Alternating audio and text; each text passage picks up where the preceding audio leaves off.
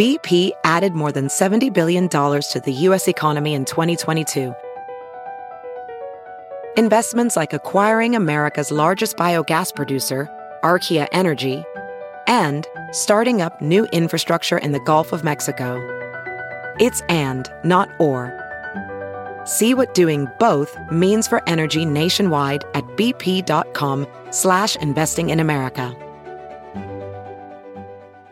Hey, friends, thanks for joining our podcast. I want to tell you about something really new and exciting called patreon.com slash BP show. It's a great way to get uh, exclusive interviews with newsmakers, voicemails, personalized videos, political commentary, and early access to a special podcast called The Making of Bernie Sanders.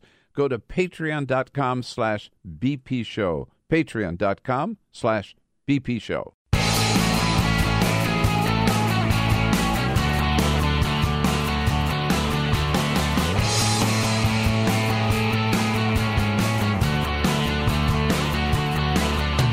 Giving you everything you need to fight the Trump administration.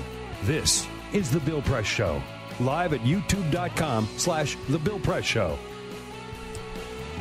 Breaking news Attorney General Jeff Sessions offers to resign because Donald Trump is so pissed off at him. Hey, this whole thing is falling apart, folks. What do you say on a Wednesday, June 7th? Good to see you today. Welcome to the Bill Press Show. We're coming to you live from our nation's capital, reaching out to you all across this great land of ours. Good to have you with us today because we have lots and lots to talk about here on the Bill Press Show on youtube.com slash the Bill Press Show. Yes, indeed, uh, the big stories of the day, all kinds of news is breaking. Jeff Sessions, we learn, uh, offered to resign before the president took off for his foreign trip. We also learned that even before he asked James Comey to drop the investigation, the Russian investigation, uh, Donald Trump asked the director of national intelligence, Mr. Coats, and the uh, director of the of CIA, um, Mike Pompeo, to put pressure on Comey to drop the investigation more and more evidence of obstruction of justice. Meanwhile, that whole flap over uh, Qatar and Donald Trump taking the side of Saudi Arabia turns out it might all be fake news started by a Russian hacker. The Wall Street Journal condemns, tells Donald Trump to stop tweeting, but his sons, meanwhile, the guys who are supposed to be running the business, they're all over television attacking the mayor of London and calling the Russian investigation a hoax. The whole damn family is corrupt. We'll get into all of that news of the day with you and get your comments on Twitter at BP Show. But first, this is the Full Court Press. Just a couple of other stories making news. Bill, this story, to me anyway, is terrifying. We go to China. The CTF Finance Center in Guangzhou, China, has a new elevator that they installed. It is an ultra high speed elevator. It is the fastest elevator in the world. It takes you 47 miles per hour whoa, in this elevator. huh? That's not something I want to get on. I'm just I'm just putting that out there. That is not something I want to get on. Fun fact: Our elevator here at the studio is the slowest elevator of all The- time. I was just going to say the exact opposite. I was just going to say I will trade that. I, I will take that elevator over this uh, damn slow If that's boat. the only option. the slow boat to miles an hour. China we've got on, for our elevator. That's fair. Our our elevator is the slowest in the nation. They say that if you get on this elevator, they, there's no joke. They give you earplugs because they say you move so fast, your ears, uh, you know, you know, your ears pop. That's coming down. Maybe Yeah. not going up. You're going, down. yeah, you're going down. But I, this is not something. This is not something that I want to get on. I'm just putting that out there. Uh, Barack Obama is not president anymore, but he is Sad. He is still good friends with the Canadian Prime Minister Justin Trudeau. Apparently, he was in Montreal yesterday. He had a speaking engagement at the Board of Trade of Met- Metropolitan Montreal. He sat down for dinner with Justin Trudeau. Justin Trudeau tweeted out a photo of the two of them sitting down at a restaurant. Deep in conversation, Trudeau tweeted, quote, How do we get young leaders to take action in their communities? Thanks, Barack Obama, for your visit and insights tonight in my hometown. Of course, Montreal being the hometown of Justin Trudeau. By the way, the new prime minister of um, Indi- of Ireland, Yeah. uh, is 38. Oh my God. An Indian, Irish, Ind- he's from his family, Indian Sure, family. sure, sure. And he's gay. and he's Muslim. Um, Talk about talk about trades. That's another trade I would make. Yeah, seriously. yeah, right. The new president of France is 39. Justin Trudeau is what, 39 maybe? He's under forty. Yeah. Yeah, right. How do we get stuck with all these old geezers, right? Right. By the way, did you see that video of Justin Trudeau kayaking up to a family Yes. and talking to them on their dock? No, really. Like, how cool is he? He is so cool. He just just comes gliding up to somebody. Is that right? Hey, hello. yeah, I'm the Prime Minister of Canada. They talked about climate change. Yeah. yeah. Donald Trump would have been driven up in his golf cart.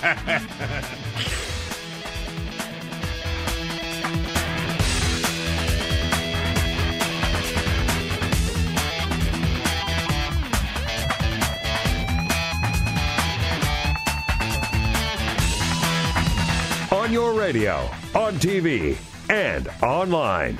This is The Bill Press Show. Hey, hello, everybody. What do you say on a Wednesday, June 7? How about it?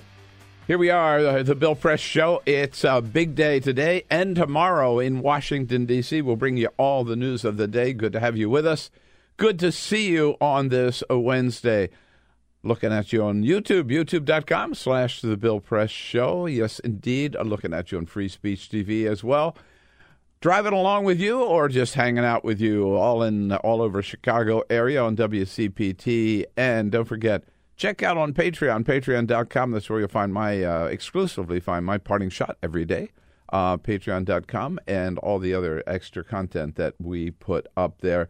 It is there is so much breaking news this morning, particularly all around James Comey, Donald Trump, and the Russian front uh, and we'll try to keep you up to date with all of it. I, I start with the newest stuff uh, it, uh, that comes out today uh, because bef- the day before James Comey, tomorrow, everybody's been talking about his testimony in front of the Senate Intelligence Committee, which is going to be blockbuster.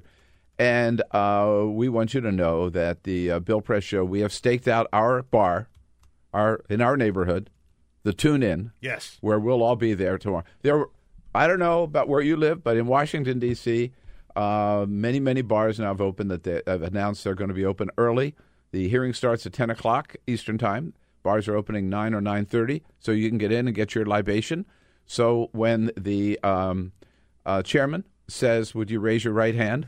Uh, everybody will raise their right hand and have their morning brew. By the way, I- Mine will be iced tea, but I, just What? whatever it is. you're gonna Mine will be Guinness. You're gonna have a Let's be beer. clear. But gonna we're, so we're going to be at the uh, at the Tune Inn in Washington if you want to join us tomorrow with a lot of friends uh, for the big watch party. But Let me just say, if I could, it, I, I think it's cute that these bars are opening up at nine. But the Tune Inn is always open at nine a.m. Uh, they yeah, don't need a true. special event to open up and serve that- alcoholics that at is nine true. a.m. The Tune Inn so. is classic, right?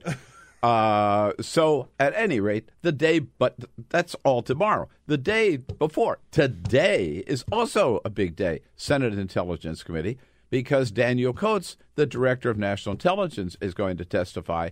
That's the breaking news of the day. Daniel Coats is going to testify, we've learned, it's on the front page of the uh, Washington Post today, that before Donald Trump, this is news, breaking news, before Donald Trump asked James Comey to drop the investigation, he pulled Daniel Coats, director of national intelligence, and Mike Pompeo, the director of the CIA, aside in the Oval Office, just like he did with Comey a few days later, and said after his briefing, "Hey, can you guys, the two of you, stay around? I got something I need to talk to you about." And he asked them to put pressure on James Comey to drop the investigation.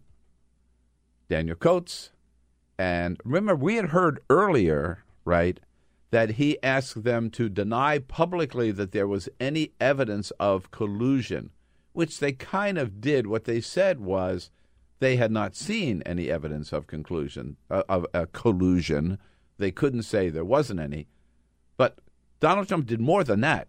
He asked them to pressure Comey to drop the FBI investigation.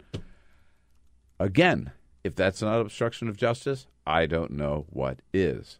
And of course, later, uh, Donald Trump pulled James Comey aside and asked him to stay around and then directly asked him to drop the investigation, which Comey refused to do, of course. He then he was so troubled by that, he went back and made some notes of that meeting so he would recollect exactly what the president had asked him to do. That is going to be the subject of his testimony tomorrow. But now there's a second bit of breaking news. We just we're just learning that after that conversation with Donald Trump in the Oval Office, that awkward moment when the president asks the FBI director to drop an FBI investigation, James Comey went to the attorney general and said, I never want to be alone again with the president of the United States. Damn. Can you imagine? Damn. That is killer. Yeah. He said he didn't trust him. Uh, he didn't think it was uh, appropriate for the FBI director to be in a position where he would face that kind of pressure from the president, that he should be, he, the FBI director, should be more independent uh, of the White House and the Oval Office. And again, uh, asked uh, Jeff Sessions to support him in making sure that he was never put in that position again. That is so telling about Donald Trump, uh, the way he treats people, um, the way, the kind of, the total lack of respect that his top people have for him, that they don't even trust being alone with him. Boy, uh, again, can't wait for that testimony tomorrow. You know what I think is really telling about this is a what you just said that Donald Trump is such a snake that James Comey saw this, but also I think we can all agree that James Comey did a pretty terrible job of how he handled the Hillary Clinton email Yeah, situation, total. and probably should have been fired for it. N- not necessarily by Donald Trump, the way that he did it, but I, I think He should have been fired by Barack should have been fired Obama by Barack Obama, right? last July. I But- said that said many times. Yeah. But all that being said, we can agree that that was sloppy and bad, but that James Comey at least has a respect for the office and understands that in that role, it has to be completely independent. Total. It cannot be influenced and should not be influenced by anybody in the White House. Yep. And so whatever happened in that first encounter was clearly a violation of that. Mm-hmm. And Comey saw that. Yep, absolutely. So then we get to uh, what, until that broke this morning, was the other breaking news, which broke like late yesterday, and that is Jeff. Sa- you know, here, let me put it this way: this is like a minor miracle, if not a major miracle, friends and neighbors, which is only Donald Trump could make us almost feel sorry for Jeff Sessions. yes, Jeff Sessions was getting so much crap. Uh, the New York Times and the Washington Post both reported yesterday getting so much crap, so much heat from Donald Trump that Sessions says, "All right, I'll resign. You want me out of here? I'll resign." That was before the president left for Europe. And what it stems from two things. First of all, it goes back to March when Jeff Sessions recused himself from any having anything to do with the Russian investigation because it was revealed that he had met twice with Russian ambassador Kislyak and not reported it. And so it looked like, which is true, it looks like he's part of the mix. He's part of the one that maybe ought to be investigated for what they talked about. Was he trying to make a, a deal with the Russians and help them influence our election? And since he would be subject to investigation, he should recuse. He did the right thing, recusing himself. But Donald Trump didn't find out about it until just minutes before Jeff Sessions made the announcement publicly, and he's been pissed off at Jeff Sessions ever since. He doesn't think Jeff Sessions should have done that. He believes, Donald Trump believes, that Jeff, because of that, that has led to Comey digging down even more, Comey refusing to drop the investigation, having to fire Comey, and then ending up now with a special prosecutor in Robert Mueller. He blames it all on Jeff Sessions. And then he turns around, as we know from his tweets the last couple of days, and blames Jeff Sessions for the fact that he's been unsuccessful in the courts before the Ninth Circuit and the Fourth Circuit with his travel ban. It's been shot down three times.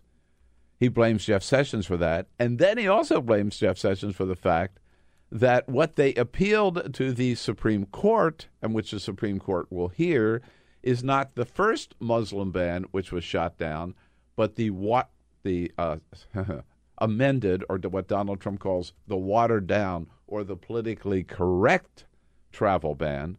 The second one, which has also been shot down by the courts, that's the one they appealed and Donald Trump thinks that Jeff Sessions caved in by doing so. He should have uh, he should have he should have um, submitted the very first travel ban. Remember the the the one with seven countries in it and blocking all Muslims from coming into the United States, but allowing Catholics in from those countries, but not Muslims. Clearly unconstitutional, as is the second one.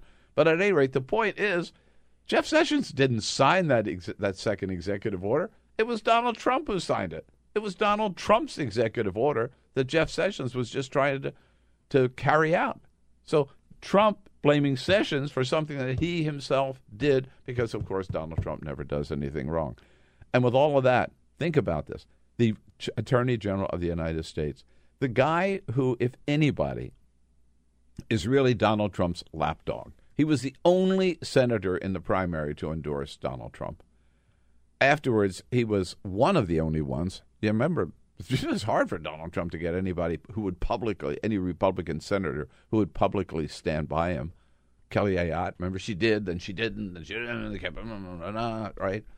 Uh, and uh, in the end, maybe they voted for him. I'm not even sure Lindsey Graham voted for him or John McCain. But at any rate, Jeff Sessions was the he was the guy. He and he traveled with Donald Trump. He campaigned for Donald Trump throughout the South he has done nothing as Attorney General but try to carry out most of Donald Trump's policies on yeah. immigration, yeah, on voting rights. You know, he supports the North Carolina legislature. On criminal justice reform, he's rolling it back. He wants people to be thrown in jail for the longest sentences we can get for the least violent crimes. All of Donald Trump's agenda. But Donald Trump is still so pissed off at the recusal and about the, the travel ban that he's that he has lost all confidence. He's told people Jeff Sessions. Apparently, at the White House, he com- keeps complaining about Jeff Sessions, blaming Jeff Sessions, and Jeff Sessions now offered to resign. And you know what? I hope he does, because then if he does, Donald Trump will have, in effect, fired the Deputy Attorney General Sally Yates, the Director of the FBI, and then the Attorney General of the United States. I'm telling you, the wheels are coming off this wagon fast. It is so amazing to watch. Yeah. And it's also like Donald Trump can't ever look. I know a lot of presidents have had the problem where they say, like, oh, I can't think of anything that I've done wrong. I've done everything really great. But Donald Trump can never take responsibility for anything, he won't own up to anything. So if things are going bad in the administration, he's always looking for a scapegoat. And he'll always have a scapegoat. Right. I, I yeah. genuinely am amazed that it's Jefferson Sessions. Because, like you said, he's been loyal. He's carried out the Trump administ- the, the Trump agenda better than anybody else in the administration. So, like, if Trump is mad at him, Peter, I'm sorry. I think you left out a portion of Jeff Sessions' name. Jefferson Beauregard, Jefferson Beauregard Sessions. Thank you. Right. Yeah. As somebody put it out on Twitter last night, all these monuments to the, to the Confederacy continue to fall, including Jeff Sessions. including Jeff Sessions. So, by the way, you would think, all right, you're the uh, Attorney General, that um, at the White House there would be an immediate statement of support uh, from the. And uh, so many times uh, at the White House, I heard Robert Gibbs or Jay Carney or Josh uh, Earnest when somebody did something a little wrong, right, the first question is Does the president still have confidence in him? And they would dutifully say, The president has full confidence in, you know, Susan Rice or Ray LaHood or whoever it happened to be, you know, Eric Holder at the time.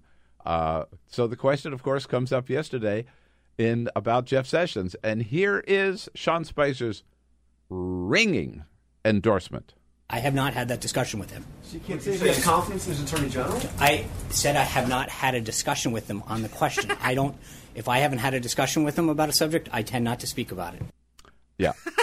He was asked about it by Jon Karl there of ABC News. He was also asked about it by by uh, um, Major Garrett from CBS News, and both times he said, "I haven't had that discussion. I haven't." I don't. Mm, yeah, right. That's the that's your Attorney General of the United States. Um, the things are people are falling so fast. Even the Wall Street Journal yesterday editorially said Attorney General Jeff Sessions would be justified if he resigned. This is just the latest incident in which Mr. Trump's popping off undermined his own lawyers. If this pattern continues, this is Wall Street Journal. Mr. Trump may find himself running an administration with no one but his family and the Breitbart staff. there you go. Yeah. Jared, Ivanka, Donald Jr., Eric, and Breitbart. But wait a minute. Uh uh Not the sons, because they're not doing politics anymore, right? No. Oh, that's right. Oh, right. Remember. Yeah. Donald Jr. and Eric, they're not part of the administration. They're just running the business. They don't never talk to their father about the business, and they never talk to their father about politics, and they certainly never talk politics. That's their they built the firewall, right? Remember that? The big news conference where Donald Trump had them out there, trotted them all out, and said, No, we're building the firewall. The sons are on that side of the wall. We're on this side of the wall. Well, you might get a different opinion about that or feeling about that if you watched Good Morning America uh, yesterday. Um, what about Donald Trump's tweets? Um, the Wall Street Journal has said Donald Trump should stop tweeting. So have many Republican members of Congress. Uh, here's Donald Jr. yesterday on Good Morning America. Every time he puts something out there, he gets criticized by the media all day, every day, by everyone else. And then guess what? Two weeks later, he's proven to be right. It happened again. What is he talking about? First of all, why is he talking about it? For one. But two, what is he talking about? What Trump of Donald tweets, what tweet of Donald Trump's, I'm sorry, has turned out to be true, right? Two weeks later. uh, wait, that. W- name one. Yeah, Barack Obama wiretap Trump Tower? Hmm. Has that turned out to be true? That's total Right? garbage. BS. Uh, the mayor of London told people they don't have to worry about terror. That's a lie. That was a lie. I can't seriously. I can't think of one thing that turned out to be true that Donald Trump has tweeted. Right? No. No. No. All right. So what about? Yeah, I can't think of anything. seriously. What? He's just. And so again, here's Donald Jr. Now. Not only. Uh, he's not talking about the business at all. Here he is echoing his daddy in attacking the mayor of London. Rather than the mayor of London attacking, maybe he should do something about it. Maybe he should do something to fix the problem rather than just sit there and pretend there isn't one. Wait a minute. It wasn't the mayor of London who attacked Donald Trump. It was Donald Trump who attacked the mayor of London by totally misrepresenting and lying about what the mayor had said. And the mayor, as we showed yesterday several times, the mayor has taken the high road. He has shown a lot of grace, a lot of dignity, and refused to stoop so low as to even respond to Donald Trump. But again, it was the not the mayor. It was Donald Trump who attacked the mayor, and everybody knows that if you read the t- tweets. So, pardon me, Donnie Jr. is there along with his brother Eric, who also jumps into uh, the news, the White House news, defending his father over the Russian investigation. Here is Eric. It's the greatest hoax of of all time. I was there throughout the campaign. We have no dealings in Russia. We have no projects in Russia. We have nothing to do with Russia. Well, what about the fact that Michael Flynn was on the phone? The campaign advisor was on the phone with the Russian ambassador talking about sanctions. What about the fact that Jared Kushner was meeting with the Russian ambassador? And then what about the fact that Jared Kushner, at the request of the Russian ambassador, sat down again with Ambassador Kislyak and the big Russian Kremlin banker at Trump Tower to talk about establishing a back channel to Moscow using the communications equipment in the Russian embassy. so there's nothing there at all, no contacts at all, says Eric, with uh, with Russia. Uh, and by the way, the greatest hoax ever. So you've got the House Intelligence Committee, you have the Senate Intelligence Committee, you've got the FBI investigation, which still ex- is, is ongoing. Yeah. And then now you've got a special prosecutor on top of all of them.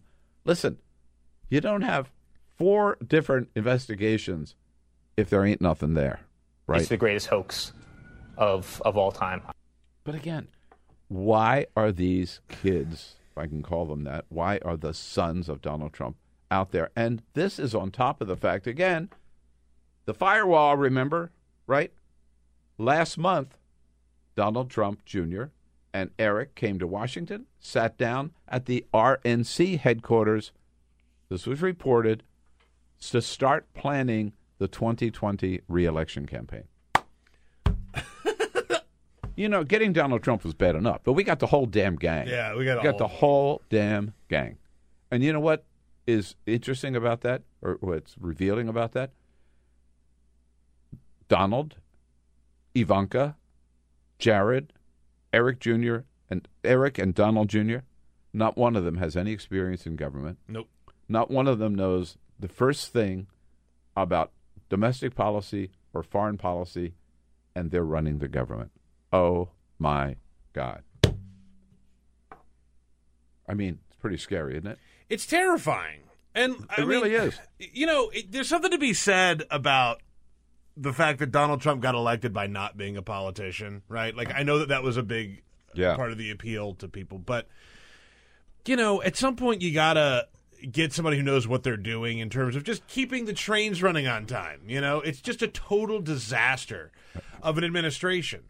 At least some. We've said this before. George Yeah. W. Bush. We spent a lot of time beating the hell out of George W. Bush Yeah. when he was president. He was a very bad president, did a lot of bad things. George W. Bush hired competent people. You disagreed with them, but competent people yeah. who knew how to schedule meetings and knew how to make things happen. I'll say they knew they knew policy. They knew foreign policy. I mean, Condi Rice was a smart person, right? I mean, she was. Colin Powell was a smart person. We, don't have to go back to all the policy the statement policies, their policies that we disagreed with, but they were people respected them because they knew what they were. They knew they knew what they were talking about. This gang does not at all. Before we move on, just one final point on the tweets and the, how the tweets getting Trump in trouble, and he insists that this is his way of communicating with the American people. Kellyanne Conway says we ought to just dismiss these tweets and pay attention to what the president is doing. That again is not what Sean Spicer said yesterday at the briefing, our briefing yesterday.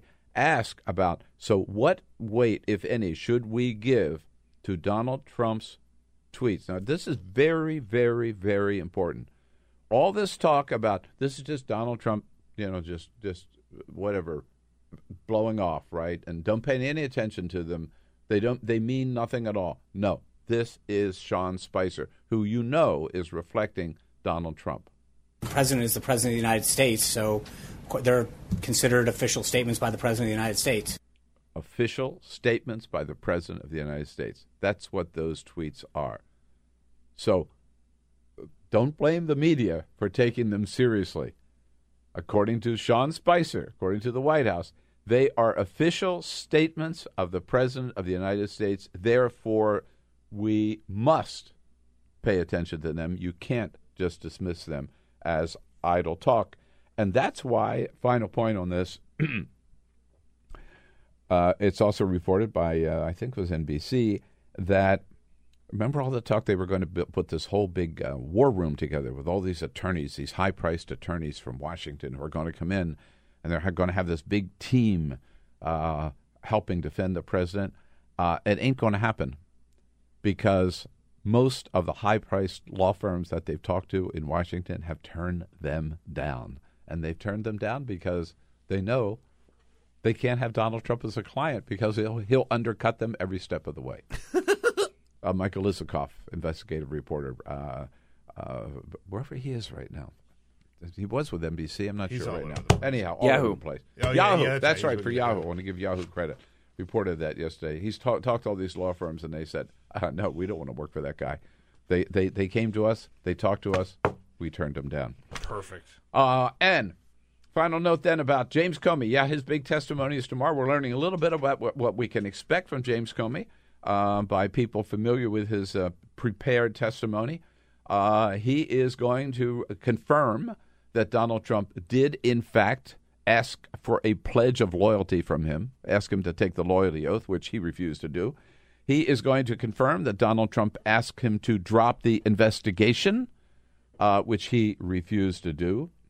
He is going to refute Donald Trump's claim that Comey told Trump he was not under investigation. That is kind of that's big news because remember in the letter when he fired James Comey, Trump said, "Thank you for telling me three times I was not the subject of investigation." Comey is going to tell the committee reportedly tomorrow. Um, I never told him that. That's what he thought I said. I never told him that. That's what he wanted to believe. I never told him that. And finally, Comey himself reportedly is not going to claim or assert that Donald Trump's actions amount to obstruction of justice. He is going to tell the senators, I'll tell you what happened. You decide whether it's obstruction of justice or not. It's sort of the old Fox News motto, right? We report, you decide. But from what we've heard so far, I think it's pretty easy and compelling to make the to come to the conclusion. Damn right, it is obstruction of justice. You know what else is really interesting about this is that the White House has said that they have no war room ready for this. They Yeah, don't have no, anybody ready no, to no, no, combat this. They're not. There's nothing in place. no. But you know that Donald Trump is going to be watching every minute of it. And Well, Sean Spicer says he's going to be busy. yeah, yeah, yeah, yeah, yeah, yeah. We're yeah, going to keep him keep him busy. Yeah, he's gonna be busy with those Twitter fingers. President's going to have a very, very busy day. yeah, Yeah, right. In yeah, front of sitting on the couch in front of the screen, watching Fox News. bringing the popcorn and the diet coke. That's All it. right. Yeah. Uh, big special election yesterday in California. Guess what? Democrats won one. Well, that's because there are only two Democrats running uh, in the final. Gabe DeBenedetti comes in from Politico to bring us up to date on the national political scene here next on the Bill Press Show. Good to have you with us. Stay around. I don't, if I haven't had a discussion with him about a subject, I tend not to speak about it. Follow us on Twitter at BP Show. This is The Bill Press Show.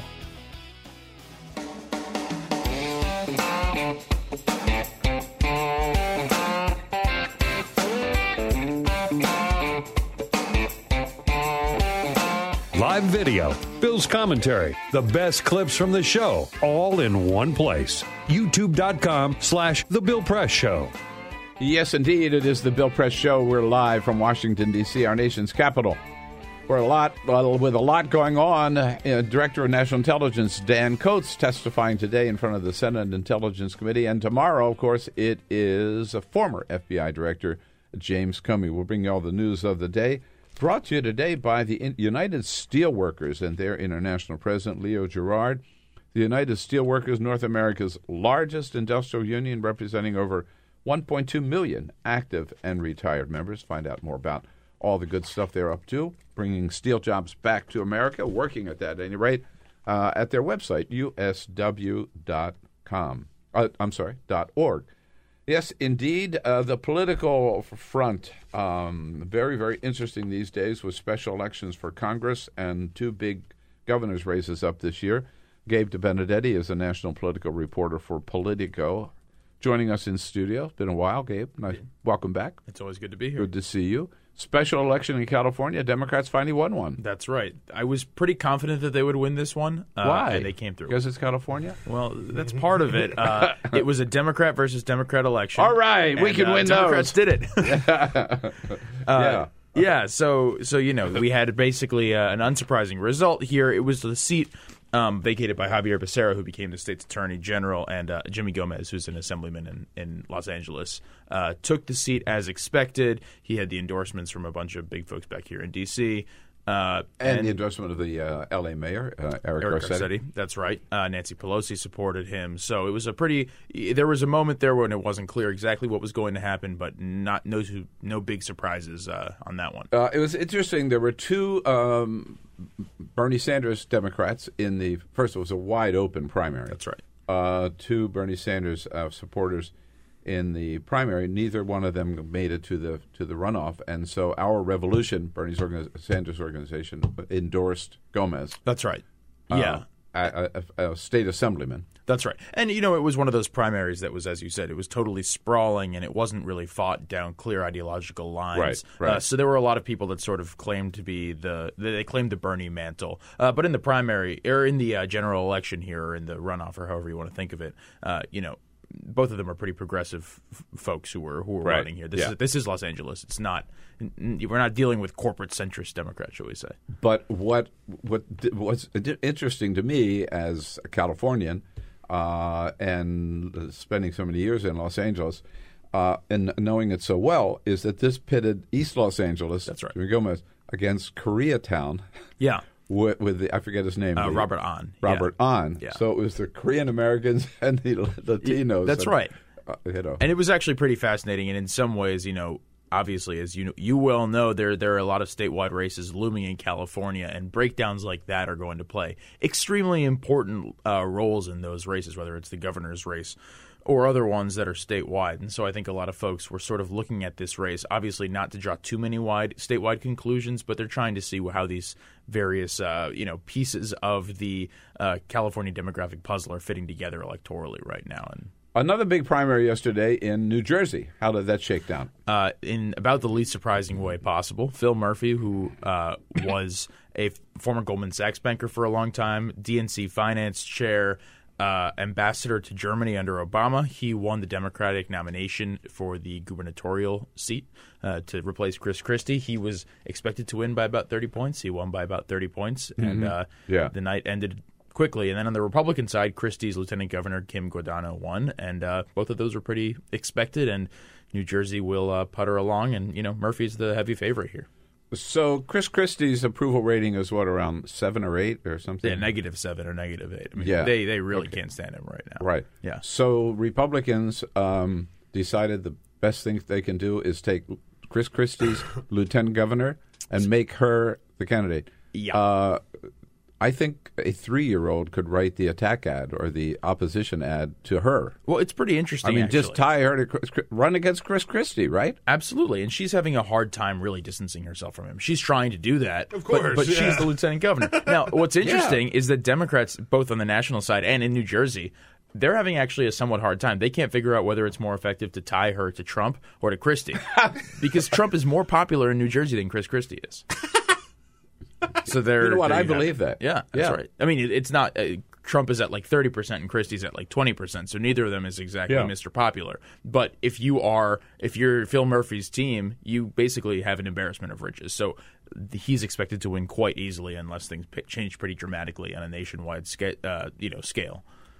Later this month, I think it's this month, right? In, New, in Virginia. It's next week. Yes, Next week, Yeah. right? By, the way, by the way, the only way the Democrats could screw that up in New Jersey if they is if they nominated someone who has ties to you know Goldman Sachs. Right. Mm-hmm. Yeah. Well, and it's you know God. I've heard from over and over from folks in the national national DC folks, you know, who are looking at this stuff, and basically what they're saying over and over is like, listen, Phil Murphy's actually not a not progressive guy. Like, Sure. He ran a pretty progressive campaign. He had endorsements from a lot of pretty important progressive national and local groups. Bernie Sanders' son went to go campaign for him. Uh, you know, the Communication Workers of America supported him. The Working Families Party supported him. X, Y, and Z. Right. But the reality is that the first person who's going to win a major seat back for Democrats, most likely in the resistance era, is this guy who worked for Goldman for 25 years. And so, you know, say what you will about how progressive he is, but that is the reality. Yeah. They run the world. They do. Look at how many are in the Trump administration, right? That's After right. all the crap that they took during the campaign. It seems like a right? natural stepping stone into politics. Work for Goldman Sachs. Right. Go into politics. Right, right. Jesus. Uh, yeah, or um, pay Hillary a lot of money for speeches. right. Uh, uh, Virginia. Yes. So Virginia's got its primary next week, uh, pitting Ralph Northam, the lieutenant governor there, uh, against former Congressman Tom Perriello. Perriello's tried to position himself as sort of the progressive in the race, but obviously, you know, it, it's not really a fair breakdown to call one person establishment and one person progressive. They're both pretty progressive, and they both actually have broken quite strongly with Democratic orthodoxy in the past on specific issues. Um, but Perriello is really trying to nationalize this race. He's gotten Bernie Sanders' endorsement. Elizabeth Warren's endorsement. His ads all have Barack Obama in them, so he's trying to position himself as the, the candidate of the future, whereas Northam is sort of the, the candidate of the past. And the reality is that Ralph Northam has been a moderate in some things, and you know he did vote for George Bush twice. Now he's a good progressive Democrat in in Richmond now, uh, but he has the same problem that Murphy does in New Jersey, which is that there is a world in which Democrats, two uh, statewide marquee nominees uh, you know, in the as we said in the beginning of the resistance era, are a guy who voted for George Bush twice and a former Goldman Sachs executive. Again, they're both progressives. They're both they both have pretty good records, but their resumes do have this line in them. So uh, there are two. Um, Washington's a great place to live as a city, but there are two big downsides. One is, of course, that we get no representation for our taxes, the taxes that we pay, taxation without representation. Um, I thought we fought a revolution about that at one point, but anyway. Uh, the other downside is that being across the river from Virginia, we have to watch all the damn ads. Oh, yeah. the campaign ads for races in Virginia. Oh yeah, I just saw the. I can't. Yeah, I just I'm saw sure. Perriello one while you were talking. Yeah. I can't tell you how many Perriello and Tom Nor- and Ralph Northam ads that I have seen. Interesting about the. You're right. Perriello's ad, Perriello's ads where I talked about Bernie and Yes. what a big progressive he is, and Northam's ads talk about Donald Trump. That's right. That's right. And so, you know, they're clearly trying to go two different routes here. I think Yeah. Northam is a small favorite. I, it, it wouldn't be surprising if Perriello won, however. You know, but in terms of the ads and in terms of the just crazy inundation of attention to this race, that's not going anywhere because on the Republican side, Ed Gillespie is likely to win. He is Mr. Republican establishment. Uh, and Total. Yeah. Total. I mean, he's Yeah. been the He face of the for- Republican establishment for a long Right. time. Long time. Ran against Mark Warner a few years ago, almost won there in a pretty big Yeah, surprise, yeah. and used to run the RNC. He was the person who actually drove and designed the Republican Party's uh, REDMAP. Uh, plan a few years back to uh, basically gerrymander all of these seats all over the country, so nationwide. So he has really been at the center of it all. He's going to have as much money as he wants, and Democrats' whole pitch will be to try and tie him as closely to Trump as possible because Trump is not popular in Virginia. So get ready to see a lot of ads about Donald Trump. So uh, Georgia is coming up. Uh, the special election uh, in Georgia uh, with Karen Handel and Jon Ossoff. Last night they met in debate. Um, a little surprise, because I know you were tweeting about this last night, when the subject of a minimum wage or livable wage came up. Uh, Karen Handel says, "Not me." This is an example of the fundamental difference between a liberal and a conservative. I do not support a livable wage. What I support is making sure that we have an economy that is is robust with low taxes and less regulation. Well, at least she didn't say she supports slavery, um, but Uh, kind of a surprising position, particularly given that district. That's right. I think most people's read on this in the moment was that that was a little bit of a slip. She didn't actually intend to say, "I don't support you know a wage that people can live on, uh, livable wage." Uh, However, you know this does. Yeah, but you know that's, that's like Jerry Ford's little slip about Poland. If you're in a debate like that, you say something. Totally, totally. Uh, yeah. so uh, you know, th- but this is actually a reflection of the broader debate that's happening in this in this race because we're not actually seeing a debate that's just down uh, R versus D lines as we would traditionally see them in D.C. It's actually a pretty conservative district, so you're not seeing Ossoff, you know, out there rallying for fifteen dollar minimum wage on the streets every day, and you know he's sort of Yeah. made sure that Bernie Sanders doesn't come and campaign for him. Really, no one's coming to campaign for him. But this was a good example of how no one really thinks that either of these candidates is outrageously impressive, and Karen Handel keeps slipping up like this, keeps trying to, uh, you know.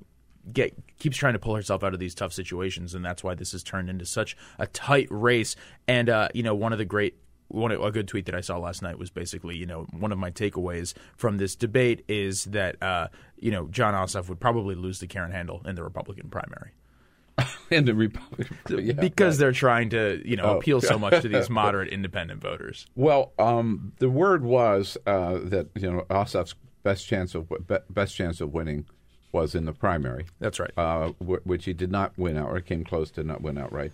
But that would be uphill from then on. Do you still feel that way? I think people are actually pretty confident about the way that this has gone in the end because Handel has not proven herself to be an outrageously effective campaigner, but also because there's just so much attention and money and energy thrown into this race on both sides that has really made it such that it's very difficult to to read into this as a usual a congressional race, and no one really knows what So the it could turnout go either way, do you think? I think people think of it basically as a toss up right now. And I was talking to some folks who were working on that race recently, and basically what they said was it's great uh, on the Ossoff side. They basically said it's great that there's so much turnout, but we can't have 100% turnout because 100% of this of this district means that you know it's a 55% Republican district. Right. So they're trying to figure out the right way to strike that balance. That's that's that's why they do the targeting, right? Precisely. Uh, or so-called analytics.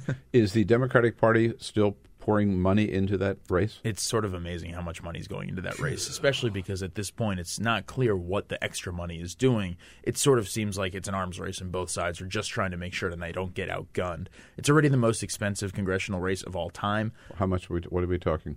in the thirty million plus. Whoa. I was I was looking at uh, the Holy crap. I was looking at the FEC website yesterday to look at the latest filings, and in the span of two hours, I counted 1.3 million dollars in new disclosures from the Republican and Democratic parties. So you know, it's just so much money for such a small district that it's really hard to tell what's going to happen because we've never seen anything like this before. Makes you wonder if you get to a point where the money doesn't make any difference anymore because they bought every ad they could, every you know print A- ad, every radio ad, every TV ad, and they've got every Well, and flyer and you know every direct piece of piece of direct mail you could expect. You know, Totally. And Yeah. there are all these great studies during presidential campaign season about how, you know, when you are in living in Ohio or something like that, you know, you there you hit a saturation point pretty early. That's a year and a half long period, a presidential campaign. This Right. is in a tiny district just for 5 months. So you can imagine that this they hit the saturation point long ago. Right. Um, you uh, wrote recently in a headline, uh, at least a headline on Politico, "Meet the New Democrats." Yeah. Who are they? Well, you know that was referring to these people who are now supposed to be the face of the uh, the opposition, who are going to be the the The resistance. the resistance. Uh, but then you have this reality that it's going to be someone like Northam uh, and like Murphy in New Jersey. You know, so there is this big question about what the face of the Democratic Party is going to be, whether it's the grassroots fury in the streets or these sort of establishment types who are going to uh, going to be out So there. I'll ask you the question that I get asked all the time: yeah. Who's the leader of the Democratic Party today? Uh, that's my favorite gotcha pr- question, and I think that it's uh, on the Hill. It's the least favorite question of all. I don't think there is one, but I would argue that I don't think there has to be one for the party to succeed. Uh, you know, if you look back at 2006 or other years, Have you and I talked about this before? Oh, we've we've mentioned it before. But we, we didn't talk just before this program about We this, did not talk about this in the last because 10 that's minutes. exactly the answer that I give. Okay, good. Well, And I'm I- glad we're on the same wavelength. No, and I gave that on C-SPAN on, on Sunday, and then somebody called in and called me a racist because I didn't mention Barack Obama, and I said, "I'm sorry, he's not." You, you ask Barack Obama, he will tell you he is not. He doesn't want to be known as a leader of the Democratic Absolutely Party not. today. You know, no. No, and uh, you know it's sort of a joke among among fellow reporters that, or at least those of us covering the Democratic side, that if you really want, if you're really desperate for a story but can't come up with an angle, you just go to the Hill and ask as many people as possible who's the leader of the Democratic Party because there's not one answer. Uh, but you know, 2006 they didn't have one leader, and that that worked out just well for them. I think it is great that there's not one leader today because there. I, uh, on the other hand, um, as a former Democratic Party chair, I've never seen so much enthusiasm and energy. I mean, maybe since the '60s, among grassroots and among the people, and all these. All this stuff that's bubbling up, you know, starting with the Women's March and Climate March and the Right. Science March and the town halls and all of these organizations, Indivisible and Our Revolution and Totally. you know, um, town hall project, Yep. right? Um, running, run for something. Emily's list, ACLU. They all have more people, more money, more money, more members than ever before. Right. This is great. And so you know, out of that, a leader or a few leaders are, will emerge. Right. I mean, at some point, we there will be another presidential election, and someone will try to position themselves as the face of the Democratic Party. But I think what you're seeing right now in D.C., at least, is people in Senate and in House leadership, but also in the DNC, they know that they can't try and be the face of the Democratic Party. So that's why you're not seeing, you know, Tom Perez goes on TV, but he's not trying to say this is Tom Perez's party now No, because he no. knows that if he tried to do that, this whole thing would fall apart. Now, at some point, yeah, there will be presidential race, and someone will have to try and be the face of all this. But I think we're far enough off that we don't even know what the shape of the energy is going to look like at that point. No, I didn't. Uh, uh, Tom was in here uh, last week. I think he's doing what he's got to do, which is trying, is focusing on rebuilding the party, supporting progressive candidates wherever they happen to be, right? Right. But getting the party back on track because it's got, as we know, Yes, uh, yes. it, it fell. The DNC fell down for many for for many reasons. How uh, of these, the future Democratic leaders Yeah. are looking ahead. What role will women play? a big one, uh, a bigger than ever one, actually. So, what you know, I wrote a story recently that was looking at how obviously it's very early to look at the 2020 field in any real way, but people are thinking about this in somewhat serious ways, mapping out their plans. I And- know. Yeah. I- I- which dismays me, but uh, Uh, but it's not surprising at this No, point, no. Uh, especially because among the Democratic side, at least, the question is why not me? After Donald Trump won, you know, anyone can do it. Um, Literally. Sure, or at least that's the thought. Uh, so there, but, but right now there are f- at least four women who are very being taken very seriously as p- potential contenders for the for the presidency, and that's not something that So it we've starts ever with seen before. Beyonce. That's right. It's uh, Beyonce, Rosie O'Donnell, Right, right, uh. Ivanka Trump, Iva- and- right. yeah, right. Uh, no, so, so uh, it's four senators: uh, yeah, Elizabeth Warren, Kamala Harris, Kirsten Gillibrand, uh, and Amy Klobuchar. So it's unclear the degree. You know, it's unlikely that all four of them will actually run. Who knows if any of them will actually run? But they're all clearly in the conversation. Klobuchar was just in Iowa the other day. Uh, you know, Warren has always had this speculation around her. But basically, the interesting thing about this story, I think, was that. Uh, there's no game plan for these people. This is never we've they've never seen this before. The Democratic Party has nominated a woman, as we all know well, but there's never been multiple ones in a primary. We've never had the we've never had women be the driving force of the party in a presidential primary or leading up to it. And so, you know, the party's trying to figure out what the politics of that are going to look like because as this last election demonstrated to them, there is still a large portion, maybe not an enormous one, but a significant one of the country that just won't vote for a woman. Yeah.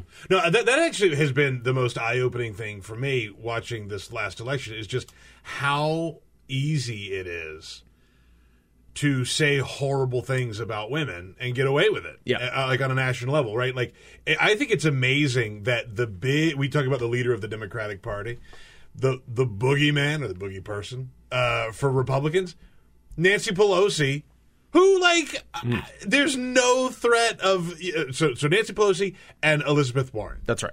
That's who they're using. That's right. That is who Republicans when they talk about the Democratic Party, they paint it as the party of Pelosi and the party of Elizabeth Warren. Yeah. Because part of it is because you can say horrible things about those women. That's exactly right. And I think a big part of this, as was pointed out in the story, is, you know, with Clinton and with Pelosi to, to, to a similar degree, you know, they have a, the Republicans in particular have a 10, 20, 30 year history of beating up on these people. Sure. So they have these, all this baggage coming into it. And what the hope would be for this new generation of women coming in and, and Warren, who's not necessarily part of this new generation, but has not been in the national spotlight as long, would basically be they don't have the same kind of baggage going into it. But we'll see. Uh, I want to interrupt uh, this conversation just with a little bit of breaking news. My latest tweet from Donald Trump. I will be nominating Christopher A. Wray, a man of impeccable credentials, to be the new director of the FBI. Uh, I know nothing about Christopher Wray, but that is just out from Donald Trump. Uh, an official, uh, what Sean Spicer calls an official statement of the President of the United States. This is how we get our news today from um, Donald Trump's, following Donald Trump's tweets. So, By the way, Jim Acosta reporting Christopher Wray represented Chris Christie in the Bridgegate scandal. It all comes full circle. Oh Yeah. boy. Uh, London Bridge is falling down. Right. So, um, yeah, let's uh, let's find out a little bit more about Christopher Wray. We'll Yeah. get more on that at the top of the hour. Uh, but I want to come back to our. Um, the big news is they found somebody who would take the job, which wasn't easy. That's right. It took some. It took some time there. Yeah, they went through about ten candidates before they found somebody. I said, "All right, I'll take it. I have nothing to lose." Um, of the four potential women candidates for 2020, um, why isn't Hillary Clinton on the list? Uh, I wouldn't say she's not on the list. Exactly. That's my point. Yeah, I, I mean, I do not think that she will run for president again. Having conversations with people around her, She's formed another PAC.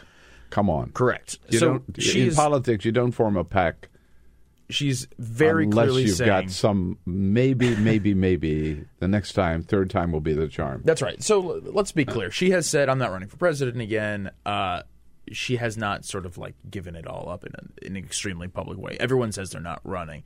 I think people that I've talked to who are around her after covering her campaign basically say uh, th- this is not something that she will do. But you're right. She hasn't given a big speech and said, you know, it's time for a new generation to take over. Thank you. I'll fade off into the wilderness. And people in her world say, you know, it's not really fair to assume that she she would just disappear at this point. I Uh, know. Yeah, I hear that from from the Hillary people. yeah, right. right. And basically, their argument is like, why shouldn't she, after being the first woman nominated, X, Y, and Z, have this new pact to support all these new groups? It seems like something that she could be doing. But yes, she could be part of this conversation in a year. She has not totally uh, slammed the door. Uh, neither has Joe Biden, as we know. Uh, he's actively talked about it, and neither has Bernie Sanders. That's right. Uh, this is going to be like a 50 person pre primary field uh, with a few big celebrities. Is it beyond question in your mind that there might be a Republican challenger to Donald Trump, assuming he lasts until 2020 and is running for reelection? I would be surprised if there weren't some kind of Republican challenger. I don't know if it's going to be a particularly serious one. There's been a ton of speculation about John Kasich uh, because he's been going around doing his book tour, showing up in New Hampshire, uh, basically being a big critic. But it seems quite likely that someone will at least try to position themselves in that place. What's unclear is whether they'll have any real. Uh, traction, or whether it will just be someone trying to get some attention for themselves before they run for I mean, the else. last time there's a serious challenger to an uh, incumbent president was probably Jimmy Carter in 1980, right? With Yeah. Ted Kennedy and Jerry Brown. But um, I, I agree with you. I mean, it seems to me that there's somebody in the Republic, by that time, at any rate, who will just say, Yeah. for the sake of the party, got to put get out there. 2020 is already crazy, but it's just going to get more insane. All right. Hey, Dave, we covered a lot of ground. So good of you to come in. Thanks so much. Politico.com, Gabe DeBenedetti. And we'll be back with Justin Sink from Bloomberg Politics. This is the Bill Press Show. Hey, everybody, this is Bill Press. Thanks for listening to the Bill Press and Friends podcast. And now, do yourself a favor. If you haven't already done so, subscribe to the show on iTunes. Here's what you do just search for the Bill Press Show, then you can take us with you and listen in anywhere you go. And you'll get new shows from us as soon as they're posted. And one more thing if you really enjoy Bill Press and Friends, please help us grow by telling a friend, writing a review, and giving us a rating on iTunes. It's so great to have you on board. Many thanks.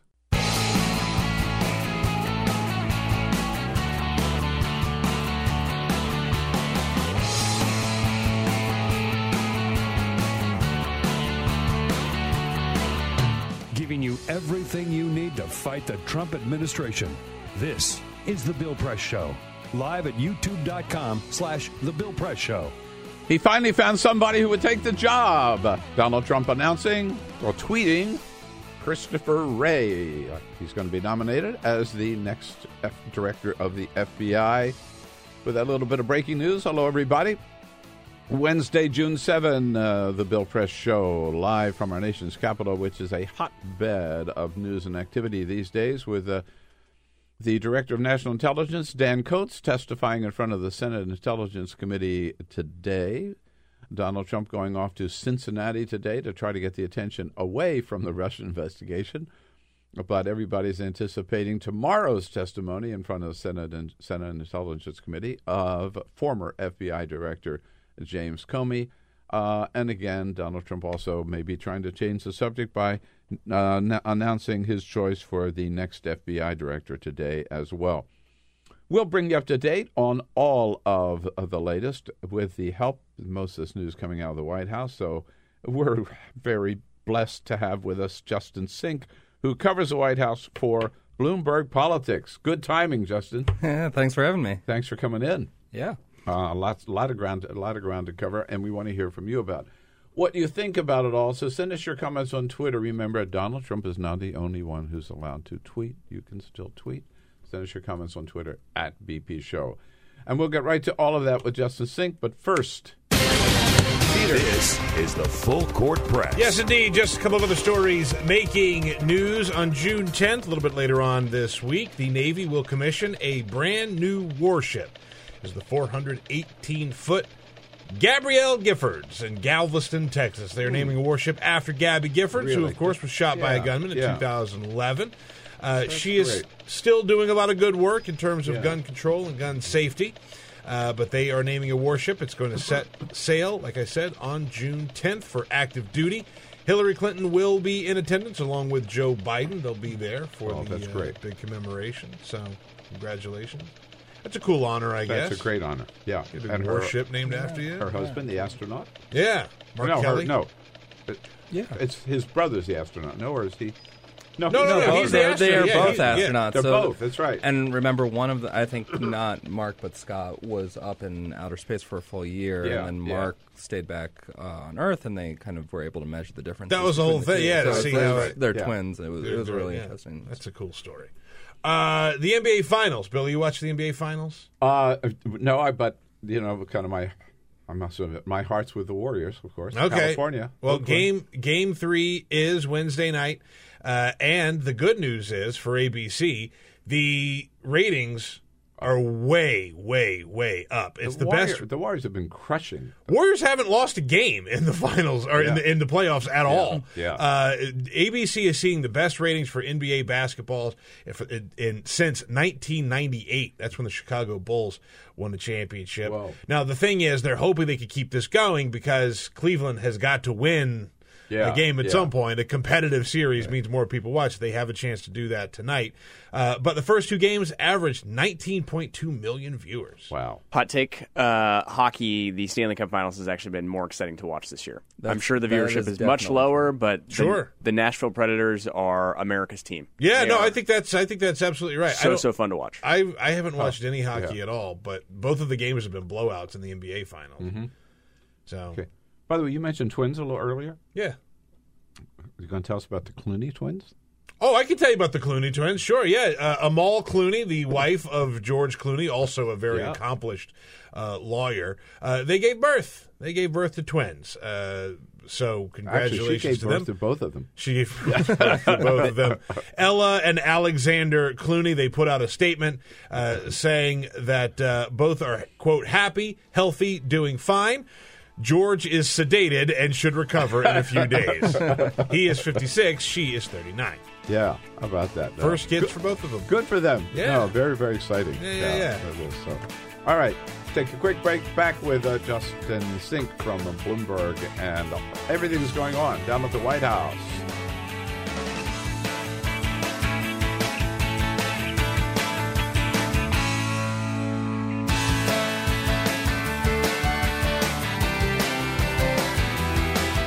Your radio, on TV, and online.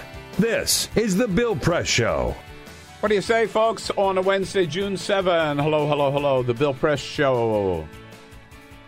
Good to see you today. Thank you for joining us, uh, wherever you happen to be, coast to coast on this great la- in this great land of ours. We are there with you, coming to you live from our nation's capital, our studio on Capitol Hill. Joining you on YouTube, youtube.com slash the Bill Press Show.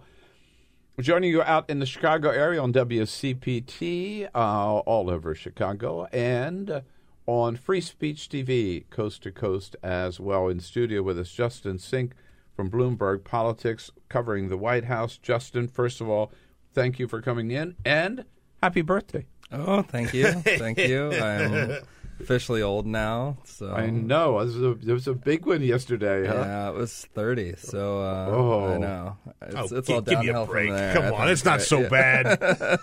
I had a complete meltdown because I realized I'm going to be 40 at the end of Trump's first term, and I like I couldn't deal. Yeah. It's uh You'll be all right. It's, it's creeping up on us all. Yeah. I went to a I went to a concert over the weekend and it was the first concert that I'd been at where I was like The oldest person I there. was definitely the oldest person there, and I was- That's a real feeling, man. Yeah, it was it was it was hard. Yeah, don't tell me about it. Yeah. All right. Uh, so uh, you know, don't trust anybody over thirty. I remember I used to think that at one time, but uh, life changes indeed. All right. What do we know about Christopher Wray? Uh, well, he's an interesting uh, choice. We obviously heard, um, I think a week or so ago, uh, Sean Spicer, the press secretary, said he was among the people coming in after Yeah. the, the sort of Joe Lieberman pick had, had fallen apart. He's somebody who has worked at the Justice Department before uh, under George W. Bush. Uh, he led the criminal division there. So uh, I think he's best known in the Justice Department for sort of leading the Enron task force during that big prosecution. But um, as part of the criminal division, he also, I think, in the post 9 11 era, did a lot of counterterrorism stuff. And so he, he does have some um, real. Uh, a real record at the Justice Department, and, and I think that will probably be looked on favorably by lawmakers. I know you mentioned before, though, um, obviously in private practice, he's worked for a big law firm uh, doing government and, and criminal investigation matters, and that led him to represent Chris Christie in the Bridgegate scandal a, a couple years ago. I'm sure that will be fodder for uh, critics and Democrats, uh, especially. But um, you know, this is this is not somebody who I think is going to have uh, some of the problems that a diehard Donald Trump loyalist would have if, if that had been the pick for the next FBI director. Right. He's got sort of an independent reputation that might. This is somebody that you would expect uh, kind of any Republican president to name to this position. to consider. But the big news out of the Justice Department today is that uh, reportedly um, Attorney General Jeff Sessions, actually, uh, Donald Trump was so um, angry with him over uh, his decision to recuse himself from the Russian investigation uh, and his handling of the travel ban that um, that Sessions says, okay, if you're not happy with me, I'll quit. Yeah. Offered to resign before Donald Trump left for his big foreign trip. Yeah, uh, so there's a couple, I think, interesting layers to this. One is, um, you know, yesterday in the White House press briefing, Sean Spicer, before this news came out, was asked if the president continued to have confidence in Jeff Hold, Sessions. hold it right there, and Sure. let's let, let's listen to that because it's it's telling. This is you and I've been there many times in the Obama years when somebody might have done something wrong. We'd always ask Josh Earnest or Yeah. Jay or, or or Robert Gibbs, does the president still have confidence? And dutifully, they would say. Yes, the president has full confidence, even if it wasn't Right. true. Right? Yes. Here's Sean Spicer's answer.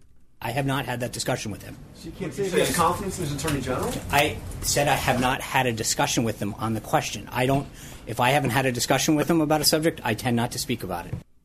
Full vote of confidence there, right? Yes. Yeah, and what's uh, well, I, okay, so we have to put this in the broader context, which is that Sean Spicer has come out to that podium many times and made statements that a press secretary would normally make, only to have Donald Trump get on Twitter hours later And- and, and, undercut him and contradict him. And Right. so, uh, it, this could all be evidence that there is real sort of concern within the White House about Jeff Sessions and his ability to do the job, or frustration with the president and and or that the president has for Jeff Sessions, or it's uh, really an indication of how deep uh, some of the issues in the communication shop are, and how Sean, who has briefed, you know, under 30 minutes, maybe three times since they got back from that foreign trip, really is nervous about going out there and speaking on behalf of the president, and that is really telling in you know month four or five of uh, Of a White House Yeah. that the press secretary doesn't feel comfortable about going out and His- speaking on behalf of the president, and so. Uh, you know, whichever way you read it, it, I think the reporting now indicates that there was some real um, tension between them, and I think that this Between Trump and between, Sessions. between Trump and Sessions, and I think what this was an indication of is that for Trump staffers, or for some Trump staffers, there are going to be these points where you have to tell the president either, you know, you're going to have to deal with this, or I'm not going to be able to work here anymore. And this is one of the first big ones that we've seen, but you would suspect that these conversations have happened previously, and you know, as we we woke up this morning to stories about aides wanting him to curtail his Twitter use. They're concerned that it's, you know, we heard from Marc Short, the director of legislative affairs, that you know these investigations are, are hampering some of their ability to to get things done on Capitol Hill. You know, as all these things keep developing and staff gets frustrated, I think we're going to start hearing about more and more conversations where they tell the president, "Listen, the way that you conducted yourself on the campaign trail was successful. That's why we're in the White House. We appreciate that and understand that, but for me to continue here, it's going to have to go a different way. And and I think Jeff Sessions was maybe the first of many of those conversations. Uh, and a, re- a related story to this is uh, front page of the New York Times today that uh, Director Comey, after Donald Trump pulled him aside and asked him to drop the investigation, which Comey refused to do, went back and and, and wrote his memo to Right. himself just to so he would Have have, notes, good notes about that conversation. Uh, that he went to the Attorney General Jeff Sessions and said, "I don't want to be alone anymore with the President of the United States." I mean, Yeah, that's, a, that's a pretty stunning statement, right? Yeah, and it's an indication of how I, I think people who have been in Washington for a long time and see these norms not just as uh, a protection of you know the, the quote unquote swamp or a protection of a bureaucracy that doesn't serve people well, but in in fact, um, sort of something that has developed over time in a way to ensure equal protection under the law or equal access for people or you know all these sort of ideals uh, they're going to have to start kind of setting up these limits for themselves because the president has proven that he is not somebody who sees unofficial norms as something that he wants to abide by. So if if if Trump, I mean, if do you think Sessions just rides this out? I mean, what is your? we're Well, I think. I, well, I mean, if you're Jeff do, but- Sessions, yeah, I mean, Jeff Sessions has been given a unique opportunity. I mean, he was a backbench senator from Yeah, Alabama yeah. who was kind of a.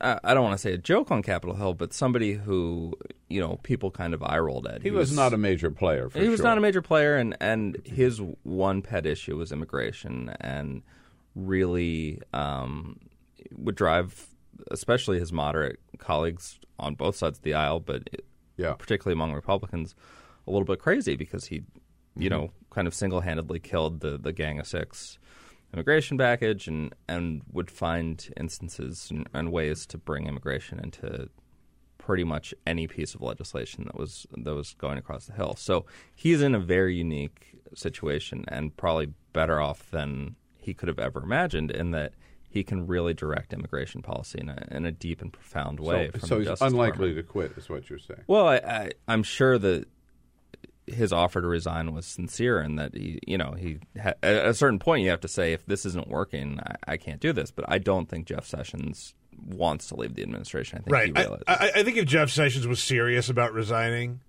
he would have resigned. Right. You know what I mean? But you're right. I I mean, this is an interesting thing about the Trump administration is it's put him in such a position now that he would have never been in. And it, it, I think it sheds some light as to who exactly will work for Donald Trump because it is a really weird place to work. I think I think this is true up and down the White House, right? You've got Yeah. people who never Yeah. expected to be there, who are there, and who see this as a unique and singular chance to sort of advance an agenda that was not in the mainstream of Washington. The, the issue, of course, is that these people are loyal largely to their agenda and and not to Donald Trump, and so that is the tension that, that the president is facing. It also, to me, raises the question about how do we know about this? Who leaked the fact that Sessions offered to resign? It seems to me that that leak must have come out of the White House, not the. I don't know. Maybe it's, it's all speculation, but it could have come out of the White House. It seems to me to kind of m- make make Sessions nervous, if not maybe force him over the cliff, or uh, or tell the world that the president doesn't really have confidence in, undermining and undercutting anything that Jeff that Sessions does. Um, or it could have come out of the Justice Department saying we just want the White House to know that uh, you know we're going to we're, we're out of here if you don't treat us better. Yeah, Who I mean, knows? I think the patient zero certainly was the story in the Times, uh, not today, but but yesterday about the sort of frustration between the two, and and Right. once the ball got rolling on that, we started hearing a, a lot more about Yeah. that. So um, we're hearing so much. Uh, we found about the director of the FBI today um, uh, from a tweet, and then we had all the tweets in response to the London terrorist attack, including the attacks on the mayor of by Donald Trump on the mayor of of, uh, of London. Um, should we pay any attention to these tweets at all? Is a question. Kellyanne Conway says don't pay any attention to them because you know that that they don't really count. It's uh, what the president does that counts. Sean Spicer, as you know, was asked about that yesterday. Uh, what are these tweets all about? Here he is. The president is the president of the United States, so they're considered official statements by the president of the United States. What does that mean? Uh, well, I mean, I think Sean is acknowledging reality, which is that um, you know, as much as uh, some in the Trump White House might like us all to pretend that the tweets don't really exist, that there are real world consequences and ramifications for it. You mentioned the tweets against uh, the mayor of London. You know, that has become a huge campaign issue. Uh, and the British electorate heads to the polls tomorrow. I mean, Yeah. Theresa May uh, has been running, uh, you know, a campaign that has put her into some trouble and was forced at some point to come out and um, criticize uh, President Trump, which is something that she didn't want to do, and is sort of a, a, a breach following another breach of the, the traditional uh, right uh, sort of special relationship between the the UK and the US. But you know, these tweets have consequences. The tweets about Qatar, you know, a, a day or two ago have real, you know, people in the Middle East are watching those tweets. They have emboldened Saudi Arabia. Um, you know, we can dive into that entire thing, but Saudi Arabia gave Qatar a list of 10 demands to follow within 24 hours that uh, are extreme. And you have to think that the Saudis were emboldened to some extent because Donald, Donald Trump, Trump took their publicly side. took their side. And now, as an aside, we learned that that entire issue may have been the result of a Russian hacker. Exactly. CNN had a report last who night. Who put some phony news out there that Saudi Arabia gobbled up, and then they and the other nations followed Saudi Arabia. But so, but back to the tweets. Didn't Donald Trump just yesterday, I believe, tweeted out? Everybody wants me not to tweet or something, but I'm going to continue to tweet because this is how I communicate with the American people. Or Right. defying his staff and and all these members of Congress who were telling him put the phone down. yeah, Um, and he seemed to. This is his exact tweet. Just, Yeah, about, just what we're right. talking about. The fake MSM, all caps, is working so hard trying to get me not to use social media. They hate Yeah. that I could get the honest and unfiltered message out. Well, and he, so I mean, what's kind of interesting about that is he seems to blame the media there, and you know that I'm uh, sure there's a political motivation for that. But truthfully, uh, you know, from a media perspective, these tweets are are great. I mean, it's something to cover each morning. You know, we every morning I wake up and there's Right. a, new, Oh, yeah. a new story Yeah. to write, and um, and it is sort of unvarnished look into the mind of the president. I think the point that many people are making is it is politically detrimental to the president. He's hurting his chances to, you know, win at the Supreme Court by undercutting his team's legal arguments there. He's undercutting his chances to pass legislation because uh, the sort of controversy of the day distracts from what's going on on Capitol Hill or feeds the investigations that are going on on Capitol Hill. Um, so the criti- you know, I, I think the criticism that you're hearing from from is, is largely from allies of the president who want him to stop tweeting because it is hurting his chances at, at his policy goals. Case in point, uh, the White House announced that this is Infrastructure Week, and we We've were, been talking a lot about infrastructure. we were all going to talk about infrastructure all week, and this was the White House was going to stay on message and get the attention of the nation away from all this Russian stuff. Yeah, Yeah, that really worked, didn't it? Yeah, Yeah, it's. I now, mean, now who uh, who more than anyone else undercut the White House's infrastructure message? Right, the President of the United States. exactly. No. Yes. No. Yes. Yes. Next question.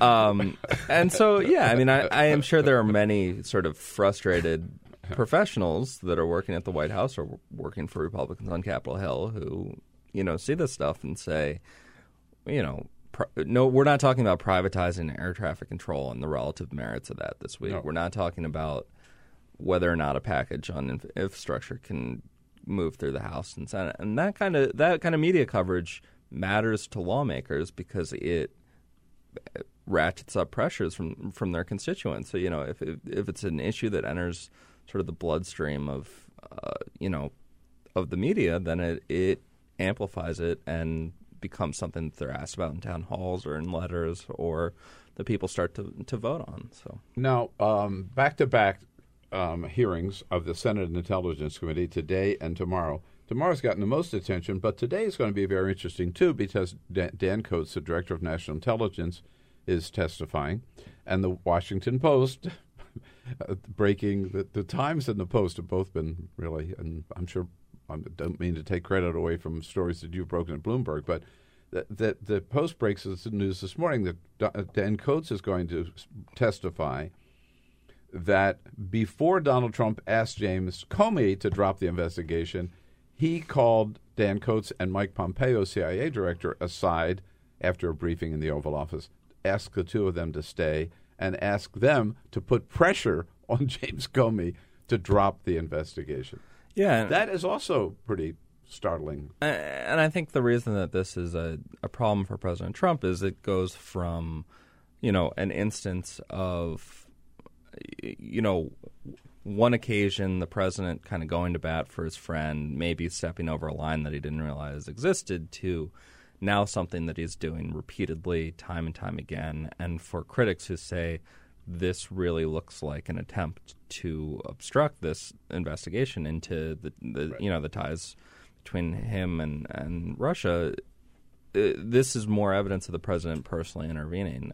Again, we don't have the sort of smoking gun that um, that there was direct collusion, and and I think I'm not sure if we're ever going to see that, but it does sort of feed the controversy. Further. Well, there, there, there are two issues. There's the the the possibility of not certainly no evidence yet of collusion with the Russians, but then there's also the possibility of obstruction of justice by the president of the United States.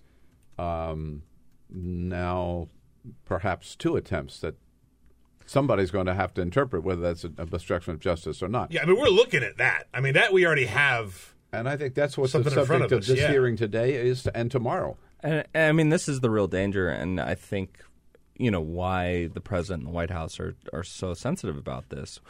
When one of these investigations starts, you never know where it's going to spiral out. I mean, we saw this with Bill Clinton, where yeah. it started. you know, it right. it began as an investigation into a land deal in Arkansas, and we ended up with Monica Lewinsky in the blue dress. Right? It's just like you never know where one of these is going to sort of spiral out to. Michael Flynn, you know, everybody is concerned about uh, we start with his contacts with uh, the Russian ambassador that weren't disclosed, and we end up with him possibly not disclosing, you know, money that he's gotten from the government from of Tur- Turkey. So yeah. these things just expand out and out and out, and, and become more and more of a headache for, for the White House. Right. Um, the role of the s- sons, Eric and Donald Jr., has uh, popped up again in the last couple of days, particularly because yesterday, the the two of them appeared, uh, taped independently, but both of them, uh, the, the, the interviews appeared on Good Morning America, where these are the guys who are supposedly just running the business, having nothing to do with the White House, nothing to do with politics. Uh, when it comes to Donald Jr., his comments about the mayor, the, that's the one about the mayor of uh, of London, Rather than the mayor of London attacking, maybe he should do something about it. Maybe he should do something to fix the problem rather than just sit there and pretend there isn't one. Echoing exactly what his father has said, and just before we comment on that, Eric, his brother, uh, asked about the Russian investigation. It's the greatest hoax of, of all time. I was there throughout the campaign. We have no dealings in Russia. We have no projects in Russia. We have nothing to do with Russia. So what are they doing here, Justin? well, I'll come back to that in a second. First, I wanted to extend my condolences. I know that you were, you know, the head of the Democratic Party, and in that same interview, Eric said that Democrats aren't people. Aren't people? So, oh no. yeah. So you know, uh, Oh, I'm sorry. oh, I- I'm sorry that you've that. been Oh, yeah. downgraded from you know Sorry, human buddy. status. Um, For the record, I was only head of the Democratic Party in, California, yes, yeah, yes, yeah. Um, not the world. yes, Not but yet. Never, I just wanted to extend my condolences I- first. I, Um, accept that. I feel very badly. but uh, but I think what this is is evidence of is that um, the White House is struggling to find surrogates, especially amid this sort of this week and, and the Russia probe that are willing to go out and defend the president. And uh, the fact that we are getting down to his sons, who are theoretically divorced from the politics of this, Right.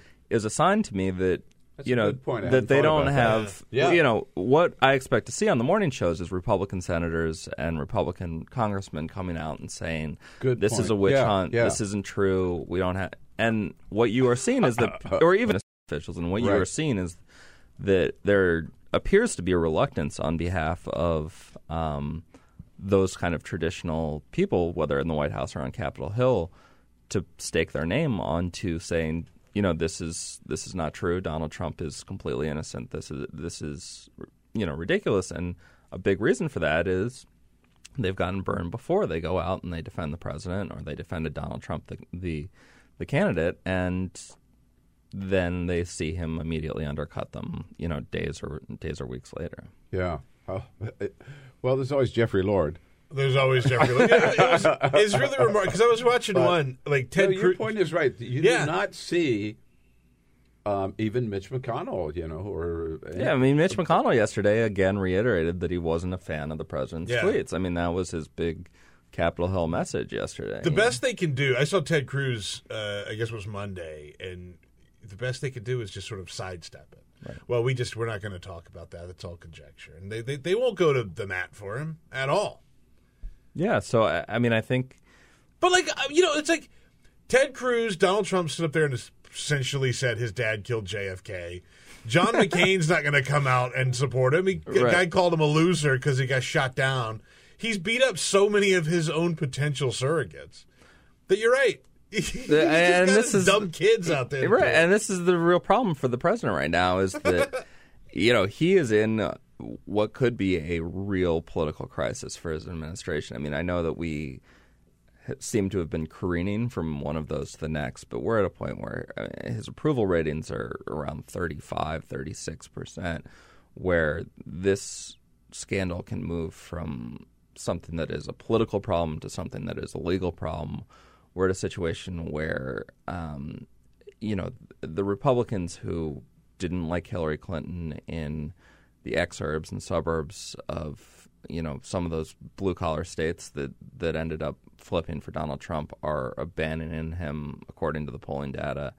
And if he can't turn it around, I mean, Republicans have to start worrying about a you know a wave in a year and a half, and uh, and so these are vital moments. And the fact that Republicans are unwilling or afraid to to kind of go to the bat to defend him really says something about you know where his what the status of his White House is. Yeah.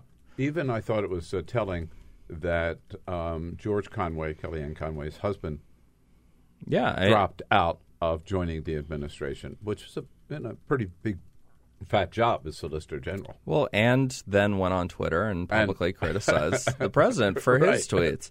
And you know, I- do think that uh, Kelly. I, I don't want to say that Kellyanne was directing, you know, what her husband tweeted, or or vice versa. I don't want to suggest that, but Kellyanne has used sort of outside media to try to pressure the president. Before we saw when she was really not a fan of Mitt Romney as a potential Secretary of State, and she went out Mm-hmm. very publicly. You know, she's a advisor of the president. There's a transitions going on.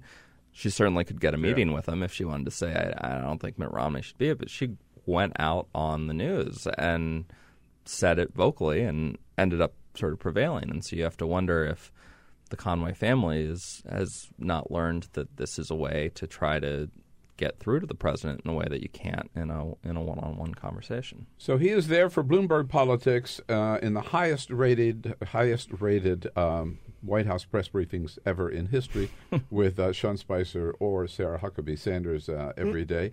Justin, again, um, congratulations and thank you for coming in. Covered Thanks a lot for of territory. Now, um, get down there and figure out Yeah. what the latest is Yeah, today. exactly. And I want you to be writing about infrastructure this week. Yes, of Damn it. course. I listen. I did. You got to go find it on the Bloomberg terminal. Jen Bendery covers the Congress and the White House for Huffington Post. She co- uh, joins us next here on the Bill Press Show. Stay tuned. my two sons, who are right here, Don and Eric, are going to be running the company. They are going to be running it in a very professional manner. They're not going to discuss it with me. Download our podcast, search for The Bill Press Show on iTunes, and remember to rate, review, and subscribe. This is The Bill Press Show.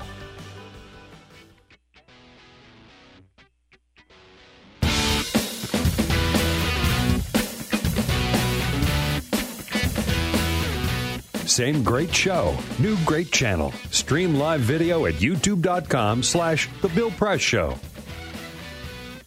All right, on a Wednesday, June 7, uh, rolling right along here on the uh, Bill Press Show. Busy, busy day with breaking news this morning and breaking news last night. It's hard to keep up with, uh, but that's why we're here, and we're good to see all of you today. Coming to you live from our nation's capital and capital from our nation's capital and our studio in Capitol Hill, where we're brought to you today by the American Federation of Government Employees. Big profile in the Washington Post yesterday about President J. David Cox, Yeah, man. president of the AFGE. Uh, the men and women of the AFG, proud to work for America every day. Check out their website at afge.org. Uh, covering the White House and the United States Congress for HuffPost. Jen Bendery here in studio with us. Hi, Jen. Good to see you. Hi, Bill. What's going on? Oh, not much. How are the Bad News Bears doing? Bad News Bad News Babes. Babes, I'm sorry. We're the Babes. Yeah, the Bad News Um, we're doing fine. Our our congressional softball game is coming up in I a know. couple you- weeks. You're one of the stars. I'm surprised you're not, you know, in in uh, sports gear this morning. on I your didn't way to- realize this was time to begin Aren't you working promoting the game in here. I sh- I will come in here in my uniform next time But I mean, you must. because I'm I'm sure everybody wants to see me in a uniform. You're practicing uniform. yet for the game, right? No. Oh yeah, we practice every week. Oh, um, we go to the batting cages on the weekends. Yeah. Uh, we're tr- we got to we got to step up our, our trash talk. You guys took an L last year, didn't you? We, You we lost, won. right? Oh, we won, you won last, last year. year. Come on. Uh, what, uh, Just because we lost the prior two or three years, I was going to say that you had, we you had can't like a win. skid. All right, good for you. No, we won last year, um, and we're we're looking good. We're looking good. We've got like two weeks to go, and we've been going to the batting cages. We've got some sluggers. Um, Well, ticket sales are through the roof. So uh, it, this the um, reporters, women, women reporters, challenge the women members of Congress, right? Every Mm-hmm. so, who are the stars in the uh, among the congressional players Among the members, members? Well, Cheri Bustos is really good. Is she? Oh, yeah, She's doesn't very good. She's friend extremely I competitive. Yeah. and very good. Uh, but she also, you know, she can talk herself up, and Oh, you know, maybe she needs to step back a little bit. She's from downstate Uh, Illinois. There, she, you know, she's yeah, Yes, rough and tumble. she's great. Um, Debbie Wasserman Schultz is pretty good. really Yeah, Oh, yeah, Kirsten can see- Gillibrand. Really? She's- She Oh. almost got a home run last year, Uh huh. but I, I, I actually caught her ball, Oh, and I ruined her moment. Good for you. Sorry, not sorry. Yeah. Does. Linda Sanchez play? Because I know she plays in the baseball game. Linda Sanchez arguably was their best player, but I think she had to choose between the congressional baseball team and the congressional women's softball game. I don't know why, Oh. but maybe she personally wanted to only do one. I think she's sticking with a baseball game. She's the only Oh. woman I think who plays in that entire baseball is game. that right? And she's one of the best players of anybody. Yeah. Is Yeah. it true that Debbie Wasserman Schultz steals signals and gives them to other members of the team, uh, like she did when she was at the DNC? Or, Compromat. or is, is that what that is? okay. Now, um, Jen, there is an article in the Washington Post this morning about the fact that. So it, it mentions there's something. There used to be like um, 55,000 daily newspapers in the country, and today there are like maybe 30 left, 30,000 left. Uh, but every one of those papers has a reporter covering the Congress, hanging out to snag members of Congress as they walk through the halls. But the, the, the point is that it's become so crowded with reporters on Capitol Hill that it's almost like uh, a, a safety hazard for members of Congress or senators walking through. What's going on? You're part of that scrum. I am Are part you- of that scrum. It is not pleasant. There are too many people in there. Uh, you know, uh, it's great that there's so, so many reporters working Well, what's the and covering of, what's politics. the advantage of being there? In the, The, well, the obvious advantage is you have direct access to a member of Congress. You can walk up to John McCain in a hallway and ask him a question directly, or you can walk up to Paul they- Ryan. Or because they're they're not cordoned off like people in the White House are, right? You can you have access to them because they have to walk from their office to the Hill. I mean, to the chamber, and Isn't it? It's a pretty amazing rooms. level of access. I mean, I've been Yeah. up.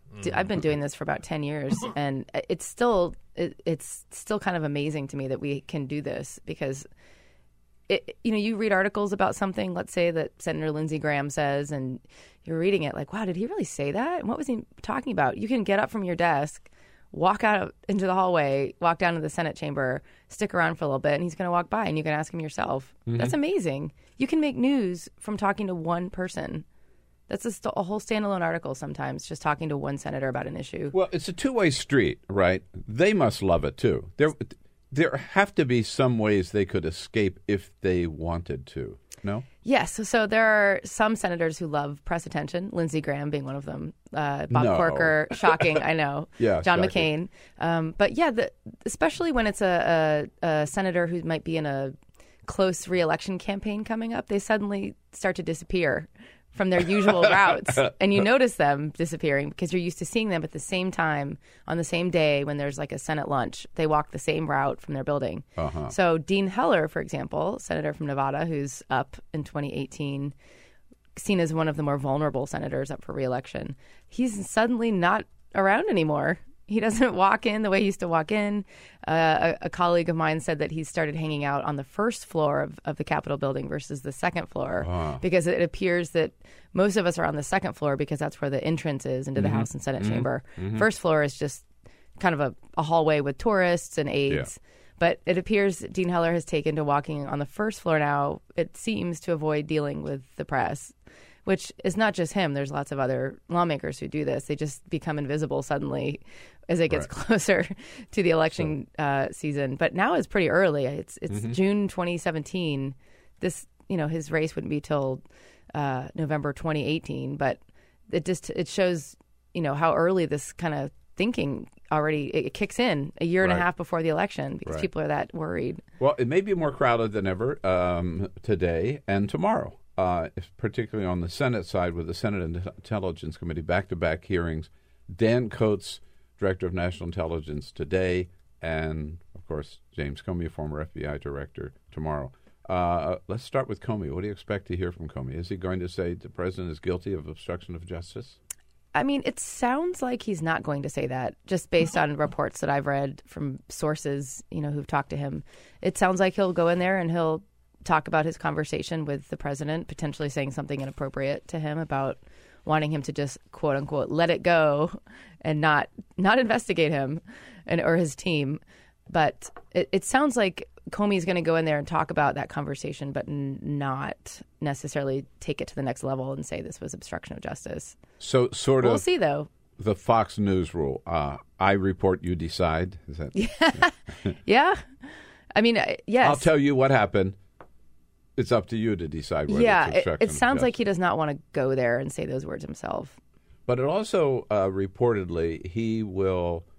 Uh, it's interesting to me that for Comey that there have been these leaks about his testimony, which he's got to be somewhat responsible for, right? I mean, who knows where these leaks come from? These, I don't know. These leaks are not coming from the White House, but somehow he wanted, seems to me, to get the word out there, as people around him did, about what he might say. So we're also told that reportedly he will, however, refute Donald Trump's claim that on three different occasions Comey informed Donald Trump that he was not the subject of the investigation. Yes, I think that point and the the prior point that it doesn't seem like he's going to state obstruction of justice has happened. I think those. It sounds like those are the two main pieces that we're going to hear out of his his hearing.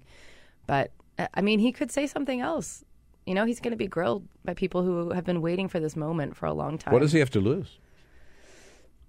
I don't know. He's a free man now. Yeah, I mean, he's got a reputation he wants to uphold, perhaps, as being, you know, completely committed to, um, you know, the FBI's best interests and, and not just being a drama queen, which is how Trump tries to cast James Right. Comey as like a, A nut job. a Did nut call him a job. nut He called him a nut job. He's called him a media whore or something, or he didn't use those words, but something about how he always wants attention. Um, Which is so you know maybe and and don't forget Donald Trump himself has said he might he may tweet Yes. throughout James Comey's hearing, which is Oh God, I, would say bizarre, but at this point I hope I hope he does. he might do it, and that's in in sync with his. By the way, we uh, you may have to be on location there, but we uh, um, want to extend an invitation to you officially right here, right now, that the Whoa. the Bill Press team, show team, is going to be at the um, Tune in. Tune in. I'm sorry. Tune Inn For the right down the street Yeah, for the hearing. Yes, there. we're going to have a little You know, you have party. a competing watch party. oh, a I know, lot of there are them. a couple of no, them a in lot of them all over. T- yeah. You're gonna you're gonna probably watch at the office, right? I'm going to be at the hearing. Oh, Well, but the Tune Inn will be a better place to see. Maybe I'll cut out of the hearing Yeah, to come to the We'll sneak you in some booze. come to the Tune Inn. Yeah. But I want to come back to the if if Trump if if Comey in fact does say that I never told Donald Trump he was not the subject of investigation. He may have heard that. He may that's what he wanted to hear. He may have believed it, but I never told him that. That in and of itself is pretty newsworthy because in in the letter, his letter where he fired James Comey, Trump says, "Thank you for three times telling me I was not the subject of the investigation." I mean, yes, that would be newsworthy. So many things could be newsworthy out of this. The fact that he's going to call out Trump for lying, or, or for uh, asking him to let it go, even even if he's not going to say that was a, an attempt at obstruction of justice, to hear those words come out of James Comey's mouth, that confirming that that's what Trump said to him one on one about his investigation, let it go. That's that's crazy. That's totally inappropriate, and I think some could argue that is obstruction of justice. It's the president of the United States telling the FBI director to not move forward with an investigation into the president's campaign team. Mhm. What what is that? Right. Uh, yeah, I think it There's a lot of things about this that are looks like a surreal duck, and walks like a duck, quacks like a duck, as far as I'm concerned. So today's testimony, which has not got as much attention, I think, as it might deserve, um, the Director of National Intelligence, Dan Coats, uh, reportedly will testify, uh, as reported by the Washington Post this morning, that before he asked James Comey to drop the investigation, Donald Trump called aside Dan Coats and Mike Pompeo, director of the CIA, and asked them in a meeting in the Oval Office to pressure James Comey to drop the investigation, which they both felt was inappropriate and did not do. And when they didn't do it, then Trump asked Comey himself. So, you know, let's back back up again. That gets sounds close, if that's what he in fact says today, to being again evidence of obstruction of justice or an It- attempt. It does to. to me. I don't. I, I don't actually know if there's some like legal moment when it, that something becomes obstruction of justice. But if you just take a step back and look at this, how how is that not the president of the United States saying this to his top intelligence people and and the top FBI director? I mean, that these aren't just a couple of guys sitting around talking. These are like the most powerful people who are one of whom is supposed to keep a check Mhm. on the other one. So I don't understand why people aren't calling it that. It, it, I, I suppose Well- because we have to hear it directly from Right. Dan Coats' mouth and, and from James Comey's mouth, but that seems pretty shady. Imagine imagine Barack Obama doing this, Oh, yeah. or, or imagine Hillary Clinton doing this as president. There would be so many Republicans already Uh, are you kidding? ready to throw her out I can't do obstruction that. I can't do that anymore. By the way, because like I've done that so many times. Of just imagine if Barack Obama did this, or just imagine if Hillary Clinton did this, or Jesus, just imagine if like if Martin O'Malley had somehow like literally anybody else. But particularly uh, Hillary Clinton or, or Barack Yeah. Obama, because some people just hate them so Yeah, much fair. that they're looking for anything. Like remember The when when Obama wore a tan suit and That everybody was the freaked biggest out. scandal. That, That was the his biggest scandal. One day, yeah, right. uh, by the the impeachment hearings would have already begun for Hillary Clinton. You know that, yeah, Perhaps. yeah, probably.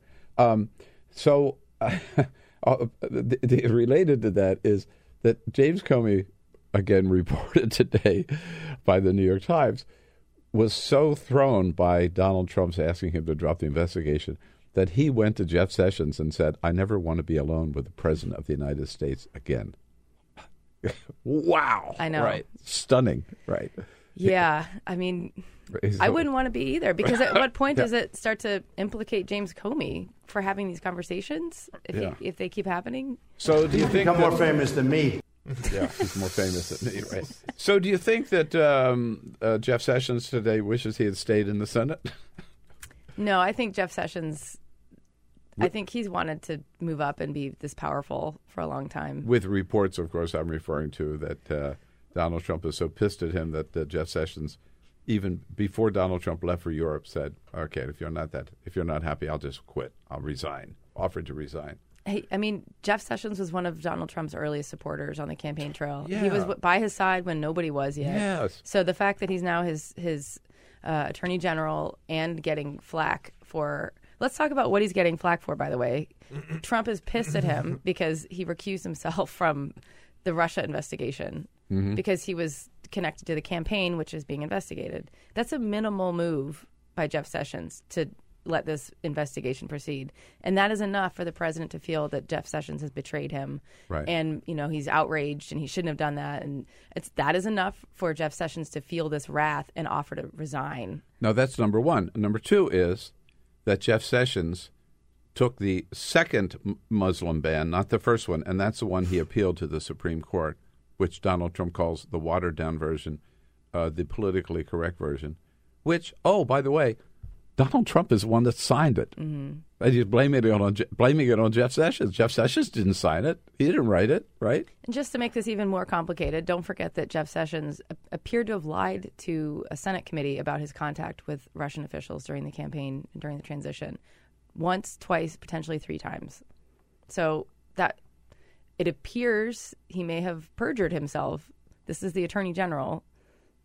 so this is there's a lot of mess in this mess. Yeah, there's a lot of yeah. layers here with different There is. people. So we're talking about all of this, and Congress is dealing with all of this. Meanwhile, what's really being done? and What's really being accomplished in Congress? That's a good question. Um, well, this is supposed to be Infrastructure Week, as the White House declared. So Mhm. we were, you know, told that there'd be some incredible package. Uh, How's that unveiled. infrastructure bill uh, doing? How's it Well, look? let's see. It's Wednesday. We've we've watched the president insult uh, Qatar, uh, one of our allies in the Middle East, and and uh, insert ourselves into a Middle East dispute. Now we've seen the president go off on Twitter again about the mainstream media being fake news. We've got a Russia hearing uh, today and tomorrow. Um, that's what's going on this week. There's Yeah. no infrastructure bill. There's no.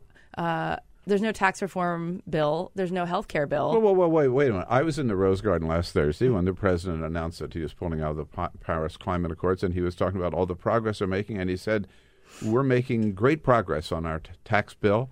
It's moving along. Republicans are doing a great job." There's literally no bill. I don't know what to tell you. There's not even a bill, let alone uh, Progress. uh, progress on a bill. And I mean, the, the the order here is they want to do healthcare reform first because theoretically that frees up some money that they can use toward tax reform. So there's a reason for the order here. So now they're, they're the Senate is having a lot of talks about their healthcare plan. The Republicans are. They had a big meeting yesterday. We a bunch of us reporters talked to them after the meeting, and all they said was basically like we've had a really good talk. Um, we're seeing some common ground with each other on pieces of a bill we'd like, but there's no bill. There's no deadline that they're setting now. It keeps changing, um, and they're just there's no there there right now. I mean, it- it's not to say that they, they won't come up with a, a bill to Right. repeal Obamacare Yeah. on their own, but in this moment, they don't have a bill, and they don't even appear close to having a bill. A, a bill. Uh, are you talking about? Well, first of all, no tax reform bill, right? Tax reform is like not even Okay. happening right no now. No infrastructure bill. No infrastructure. and no health care bill. Healthcare is their number one thing right now. And That's where they're focused. And is there no bill? There's no health- bill, and there's no unanimity on what should be in the bill. This, and I'm just talking about among Senate Republicans, which is now the Yeah, where the ball is.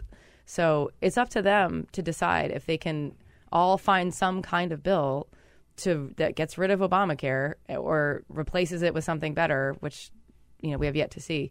It's up to them on if they want to punt on this or if they want to keep chipping away at something and come up with a bill that they believe that they can pass. Which Mhm. in this moment they don't have a bill or the votes to pass a bill.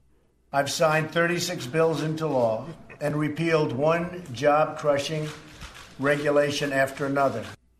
uh, Donald Trump yesterday. Uh, by the way, one of the bills that he signed, I saw last night, was a bill that names a federal building after Fred Thompson. Yes. Yes, when he talks about the number of bills he signed, let's take a look at what those bills are. Mhm. Bills to name buildings after people. What an accomplishment. Yeah. What Yeah. leadership. Whoop de doo. right. Yeah. Yeah. Um, so if we look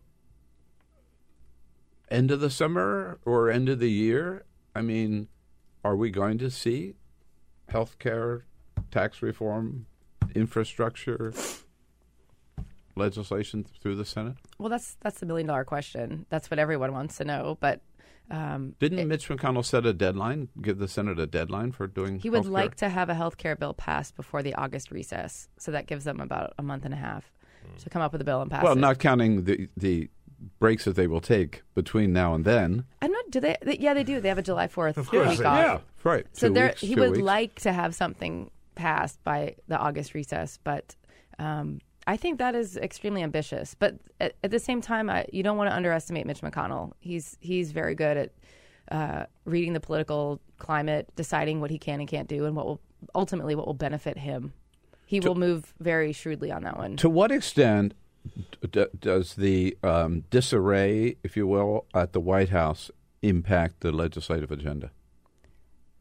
there is no legislative agenda right now. So that's that's That- how it impacts it. That's There- the- that's there's the so answer, much. huh? There's so many mixed mes- messages coming out of the White House. There's so much disarray from the Russia investigations. Um, Republicans themselves don't like some of the things that, that Trump is doing and saying.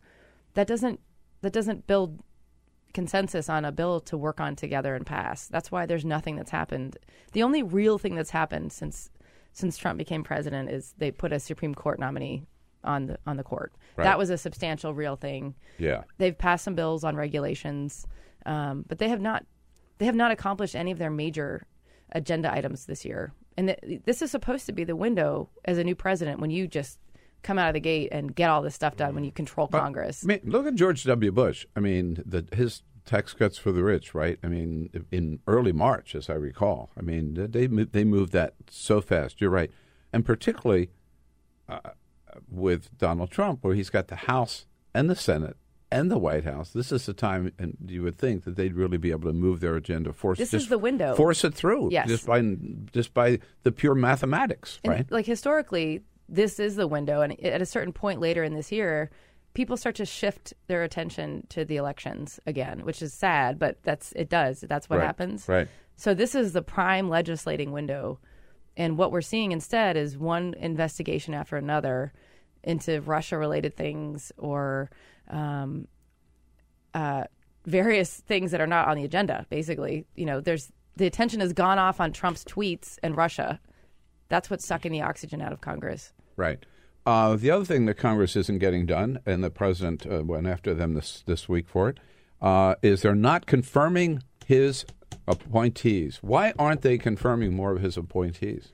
Well, the White House isn't sending over appointees. so when he raged about Congress moving too slowly on confirming his people, it doesn't take much to look and see well who's who's sitting there in the in the Senate waiting to get confirmed. There's there's hardly anybody there because the White House either hasn't nominated people to literally hundreds of posts yet, or they have nominated a few dozen, but they haven't processed all of their paperwork at, to the point where they can send those nominees over to the Senate. So Right. Some of them it's like- all literally some of them log like- jammed at the White House. Yeah. For example, um, the UK, the, the the ambassador to the UK, he he mentioned who he's going to name. He hasn't even still hasn't sent that name up, right? So you can't blame the Senate for not confirming him, right?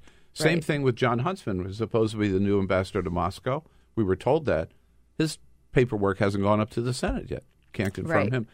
C- CBS reported last night that in the State Department, Donald Trump has nominated eleven people for 188. There's still 188 empty slots for State Department. But these include a- ambassadors and and and only 11 people as he named. And part of the there. problem is people don't want these jobs. Oh, hmm. yeah.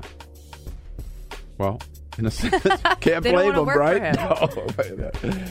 Okay, well, you've got a lot of uh, a big day today and tomorrow, uh, Jen Bendery. Thanks so much for coming in. Thank All you. right, and be careful. Don't get run over by your colleagues chasing a story over there. I'll do my best. Hey, that's it for today, folks. Thanks for joining us. Come back again tomorrow. This we'll be looking for you. is the Bill Press Show.